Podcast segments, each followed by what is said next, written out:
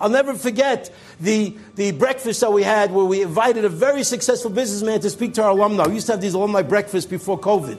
We really should start doing it again. And they would come to Sunday morning, they would have, uh, they would daven here, lay bagels and lox, you know, the whole deal. And then a balabas, a very successful person would speak to the group who are aspiring business people, professionals, real estate, you name it, computers, the whole, the whole works. And to hear the, the experience of people 30 years, 35 years in the field, what's their perspective?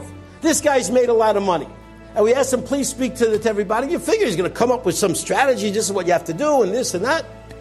The message are, uh, that he delivered to them was do not attribute success to yourself.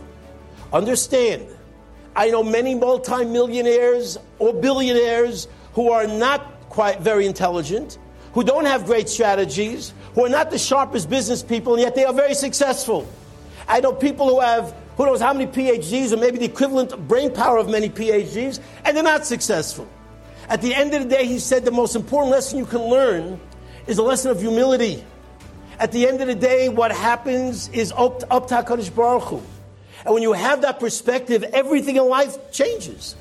The anger subsides. Because is my anger really about this guy who outsmarted me, who went ahead of me, or hurt me, or did this to me, or did that to me? Is that really where I'm at right now? That this is my problem? Is he really my problem? Or is Baruch Hu my problem? In which case, it's not a problem. In which case, you got to just strengthen your relationship with HaKadosh Baruch Hu. Understand there's a reason why you're going through this. And if there's a challenge, utilize it to become better. Utilize it to, to, to get ahead. Utilize it to become a greater and deeper and stronger and more resolute person. Because it's all about HaKadosh Baruch Hu working with me independently and personally about my life. But we spend time getting angry and getting revenge. oh my God, I'm like, I can hardly wait to get this guy. I'm going to rip him to shreds. I'm going to do this. I'm going to do that. Eh, what are we doing? Do you really know who runs the world? Who come Hamishkan? At the end of the day, whether you are in the position you want to be in or not, depends on only one force and power in the world, not powers HaKadosh Baruch Hu. So if you're not happy, get happy. Because kol ma d'avid Rachmana l'tav avid. Whatever HaKadosh Baruch Hu does is for the best.